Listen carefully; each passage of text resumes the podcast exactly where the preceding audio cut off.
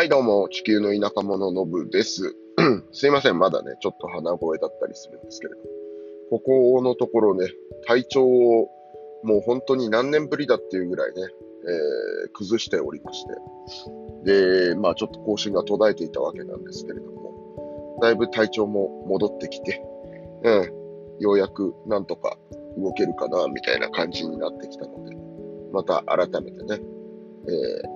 アップデートしていこうというわけです。はい。で、えっとね、実は今日、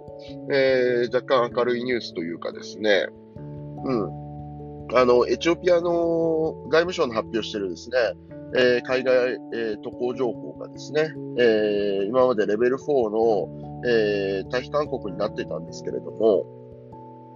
そこについてですね、えー、見直しかかりまして、まあ、北部の方は引き続き、えー、まあ、退避勧告というか、レベル4のままなんですけれども、まあ、アディスアベバを含むですね、割とエチオピアの南側半分ぐらいは、えー、レベル3かな？うん、レベル3に、えー、情報が更新されまして、えー、まあ、比較的ね、えー、安全とは言わずとも、まあ、えー、見直しがかかりましたよというところですね。うん非常に良かったなと思っています。はい。そうですね。レベル3ですね。レベル3。ああ、で、首都のアディサベバはレベル2になってるみたいですね。うん。不要不急の渡航はやめてくださいっていうレベルに引き下げ。で、レベル3が、えー、渡航はやめてくださいっていうことなんですけど、うん、まあ、ちょっとよくわかんないですね。なんで、なんで南のね、この淡さの方っていうところなんですけど。まあで、えっ、ー、と、ちょっとね、えー、若干珍しく、こう寝込んでる間にも、いろいろと情報更新がありまして、えー、で、1月7日の日、クリスマスだったんですけれども、エチオピアの。えー、その日にですね、エチオピア政府がですね、なんと大量の政治犯の恩赦を発表したっていうことがありましてですね、これは結構国内世論的にも、やっぱり、えー、賛否というかね、非の声が圧倒的に多くてですね、まあそのツイッターでね、えー、政府から、えー、まあオフィシャルのね、ステートメントみたいなのが出ていて、そのコメント欄とか見てると、なんてクリスマスプレゼントくれてやがるんだ、この野郎みたいな感じでですね、怒ってる人たちも結構いたと。で、まあ、この政治犯というのはどういう人たちなのかっていうところなんですけど、以前にもちょっと話したかもしれないんですけど、えー、まあ、去年はその、ティグレとのね、内戦のところで結構話題持ちきりって感じだったと思うんですけど、まあ、年末にかけてですね。えー、まあ、その前の年ですね、2年前、散々エチオピア国内で、まあ、えー、大きなね、問題、物議を醸したジャワルさんが、まあ、ね、御社で出てきちゃったと。いうことだったりとかね、まあ、その他にもね、えー、多数、まあ、政治犯の、えー、御社による釈放が行われたんですけれども、まあ、これってどういう動きなのかというと、えー、おそらくね、えー、まあ、ティグレの人たち、まあ、内戦の平和的な解決に向けてみたいなことに狙いがあるのかなとは思うんですけれども、そう。で、やっぱりその、今ね、その政治犯を大量に御社にしたことによってね、その、まあもちろんね、セキュリティ上気にはかけているとは思うんですけれども、うん、やっぱ国内の情勢がね、こうまだこうカチッとフィックスしてきてない中で、まあ、随分思い切ったことをやるなと。で、まあ、そういったことをした背景には、やっぱりその TPLF と割と平和的な感じで、その停戦合意みたいなところに持っていきたいっていうのがあるんだろうなと、個人的には思っているんですけれども、ちょっとね、この辺がわからないところではありますよね。で、一方でですね、えー、ちょ、これもね、えー、結構いろんなね、またグローバルなメディアで、えー、報道されているところではあるんですけれども、そう、あの、エチオピアのね、避難民のキャンプに、まあ、ドローン攻撃、空爆で56人死んだみたいなニュースが、えー、これ2日ぐらい前かな、うん、昨日か。昨日の日付で、まあ、結構ニュースで上がってきたりいたりとかするんですよね。で、これに関しては結構日本のメディアも割と報道しているっぽいんですが、うーん、なんて言うんでしょうね。僕はこれに関して言うと、制服軍の攻撃かみたいな形で情報を流れてるんですけれども、なんか、あのー、僕がそのエチオピア政府寄り的な考え方をしすぎているのかもわからないんですけれども、どうしてもね、エチオピア政府がやっているとは思えないんですよ。うんで、まあ今ね、一つニュース記事開いてみてますけど、例えば朝日新聞デジタルですね、上がっているエチオピアの避難民キャンプに空爆56人死亡報道、政府軍の攻撃かってなってるんですよね。で、エチオピア北部ティグレ州、あ、記事読んできますね。エチオピア北部ティグレ州のね、避難民キャンプが7日夜に空爆され、少なくとも56人が死亡、30人が負傷したとロイター通信が8日に報じた。同通信の取材に、えー、複数の援助関係者が証言した。えー、同州を拠点とする反政府勢力ティグライ人民解放戦線 TPLF の広報担当者は政府軍によるドローン攻撃だったと主張している。同通信によると、7日に空爆があったとされるのは、同州北西部の町デデビビ、えー、デデえー、デデビット、えー、被害者の中には子供も含まれているという、エチオピア政府はこの空爆についてコメントはしていないが、これまで一般人を狙った攻撃を否定してきた。政府側は同日 TPLF 創、えー、創設者の一人、えー、セブハット・ネガ氏を含む複数の反政府系、えー、指導者らを釈放したばかりで、TPLF 側との停戦交渉に向け、えー、進展が期待されていた。国連によると、えー、同国北部で、えー、食料支援を必要とする人は500万人以上に、えー、上っていると。ね、これヨハネスブルクの遠藤さんという記者の方が書いてるんですけれども、うん。ね、あの、先ほども言った通り、まあ、ここの記事にもちらっと書いてありますけど、そう、あの、政治犯をね、大量に恩赦にしてるんですよ、エチオピア政府。で、これっていうのは、やっぱりこの国内でごたごたしていても、まあ、今のエチオピアにとって良くないっていうことは十分に認識しているはずで、で、この状況を、はい、いち早く終わらせたいと考えているはずなんですよね。で、その中で、避難民キャンプに政府軍が空爆するとはどうしても僕思えないんですよね。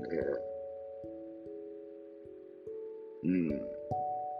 なんだったら、その、TPLF がね、ずっと従前からそのエチオピア政府に人道的な問題があるだなんだとかですね、いろいろと非難をしたりとか、まあ、欧米メディアを取り込んでですね、え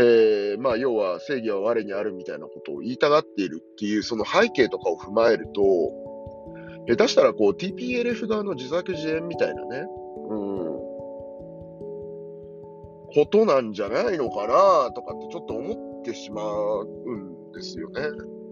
で、こう思ってしまってるのは多分私だけではなくて、エチオピア国内でもそう思ってる人たちっていうのは一定数いるような気がするんですよ。っていうのも、だって、えっと、エチオピア政府って、その、まあ、政治犯の恩赦に関しても、その国民の支持があまり得られてないんですよ。でもそのぐらい、その、要はその停戦合意に向けて、意欲的に平和的な解決に向けて取り組んでいると、こう事実から見てですね、考えることができるのかなと僕は思うわけですよ。で、実際 TPLF のね、幹部の、まあ、もうそうやって釈放されてるわけじゃないですか。で、これっていうのは、エチオピア政府が、そのね、他国による介入とかっていうの、まあその内政干渉みたいなことを避けつつ、私たちはちゃんと人道的な方法で、えー、まあ言論によってこのなんか平和的な解決を求めるんだっていうスタンスのなんか表れなのかなと僕は思うんですけど、まあ、その、あれですよね。その御社にした背景とかっていうのに関しては全然、こう、メディアには載ってこない。一方で、この、政府軍の攻撃かって、まあ別にファクトチェックもね、されていない TPLF の広報担当者が言ってることを、またこうしてね、鵜呑みにして、えー、まあエチオピアの難民キャンプに対して空爆しているエチオピア政府。まあなんか、いかにもね、バッドマネジメントというか、うん、正しくない政権運営が行われてるかのようなね、こう印象操作的なものが、またここに来て一段と加速しているのかどうなのかっていうところでですね、非常に腹が立ったというところなんですよ。納得感がね、まあないですよ。本当にこれに関して言うと。うん。で、まあ、また別の記事でですね、えー、アメリカとの関係のところですね。バイデンアメリカ大統領、エチオピア首相と会談、空爆めぐり懸念表明ということで、10日付のロイターの記事ですね。えー、バイデンアメリカ大統領は10日、エチオピアのアビー首相と電話会談を行い、えー、エチオピア北部の内戦における空爆や人権問題について懸念を示したと、ホワイトハウスが発表したと。で、エチオピア北部テグレ州では2020年11月、政府軍と反政府勢力、テグレ人民解放戦線 TPLF との間で、えー、内戦が勃発、多数が死亡したり、え、家を追われたとされる。アビー首相はツイートでバイデン大統領との会談は、えー、率直なものだったとし、えー、協力関係の強化について話し合ったと述べた。アメリカ政府高官は会談はビジネスライクで問題に焦点を当てたものだったとした。ホワイトハウスが、えー、発表した声明によると、バイデン大統領は最近の空爆を含む敵対行為が民間人の死傷者や、えー、苦しみをもたらし続けていることに懸念を表明したと。援助関係者が8日、ロイターに述べたところによると、ティゲレ州の、えー、避難民キャンプが空爆を受け、子供ら、えー、を含む、えー、56人が死亡、30人が負傷したという。ここではね、援助関係者ってなってるんですよね。さっきの記事だと、あれでしたよね。あの、あまあでもこれは援助関係者でいいのか別に。なんだかなって思いますよね。いや、なんかさっきの話だとね、あの TPLF の報道官が、あ広報官が、その政府による攻撃で56人死んだみたいな感じの発表してたっていうのが、まあ、その2、3日経ってですね、こう上がってくる記事になると、まあその援助関係者が述べていたっていうんですよ。そもそも援助関係者、ティグレイのあれなのかな難民キャンプまでもう入れてるんですかね。とかっていう疑問もあったりとかね。なんかこう、やっぱりワンサイドでなんかこう、情報操作されてるような印象が拭えないというのがね、非常にこのエチオピア内戦に、えー、かかる報道のね、えー、不公平性というか、うん、非常に引っかかる部分というかね、気持ちの悪い部分だなと僕は思うんですけど、まあ、正しく理解できないですよね。こういう報道が、あの、世間に溢れてしまっている以上。で、わざわざね、ご丁寧にこういう、なんかこう、報道にくっついてる写真、アビー首相の写真もね、まあ、もともと口ひげ生やしてたりするんですけど、なんかね、サングラスかけて、いかにもなんかこう、マフィアのボスみたいなね、写真使ってたりとかして、まあこういうなんかね、ところも含め、やっぱり、まだまだ関係のなんかそのノーモアの運動であったりとかね、その辺は当面やむことないんだろうなと思ったりするわけです。悔しいですよ、本当に。なんかね、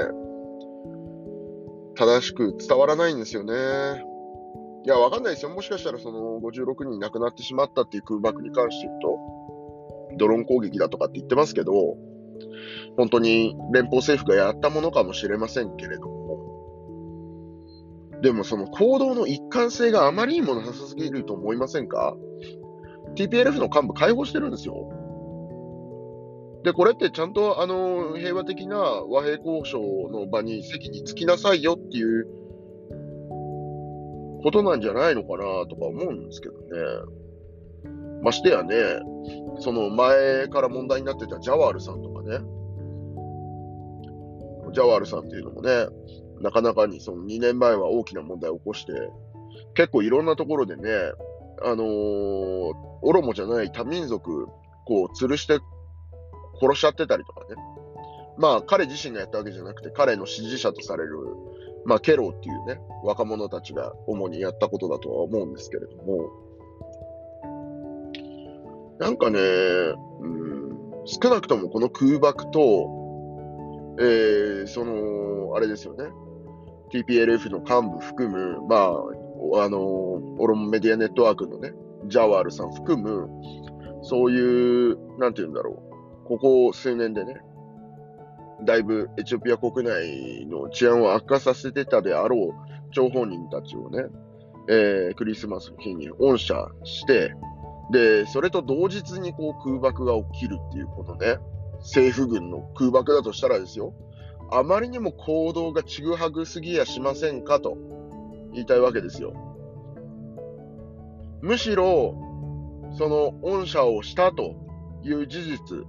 エチオピア政府としては、まあ、政治犯がいて、実際に治安を乱してた事実はあるけれども、まあ、この停戦に向けてであったりとか、まあ、有利に交渉を進めるために、えー、っと最大限の情報を見せたと。で、見せた途端に、TPLF 側からすれば、そんななんか政府側に都合のいいように行きたくない、じゃあ自作自演でなんかこう空爆をなんかこうされたかのようにね、被害者ずらして人道的に問題があるんだ、エチオピア連邦政府はみたいなことを言うための材料を、なんかこうね、エチオピア政府のレピュテーションが上がるのと同時に行ってしまったみたいな方が、なんとなく辻褄は合うというか、気がしますよね。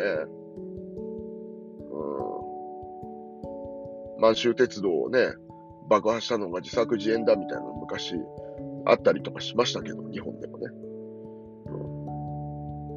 本当のところはわかんないですけど、でもそれに近いことっていうか、まあ、こう自作自演なんじゃねえのって思ったりもするわけですよ。どう思います？皆さん。わかんないですよね。皆さんの多分目に留まるようなエチオピア関連のニュースっていうのは基本的に西寄りというかですね、TPLF 寄りに書かれていると。だから正確に言うと TPLF 寄りに書かれていて TPLF 寄りな西側が多いというのがこれまた事実としてあると。いうことなのかなと僕は思っています。はい。まあ今日はこんなところにしときましょうか。病み上がりですしね、まだ病んでますよ。鼻ね、抜けきらないし、体調も久しぶりに悪くて辛かったなーっていうところではあるんですけど、まあちょっとまた元気にね、えー、更新していこうと思います。ではまた。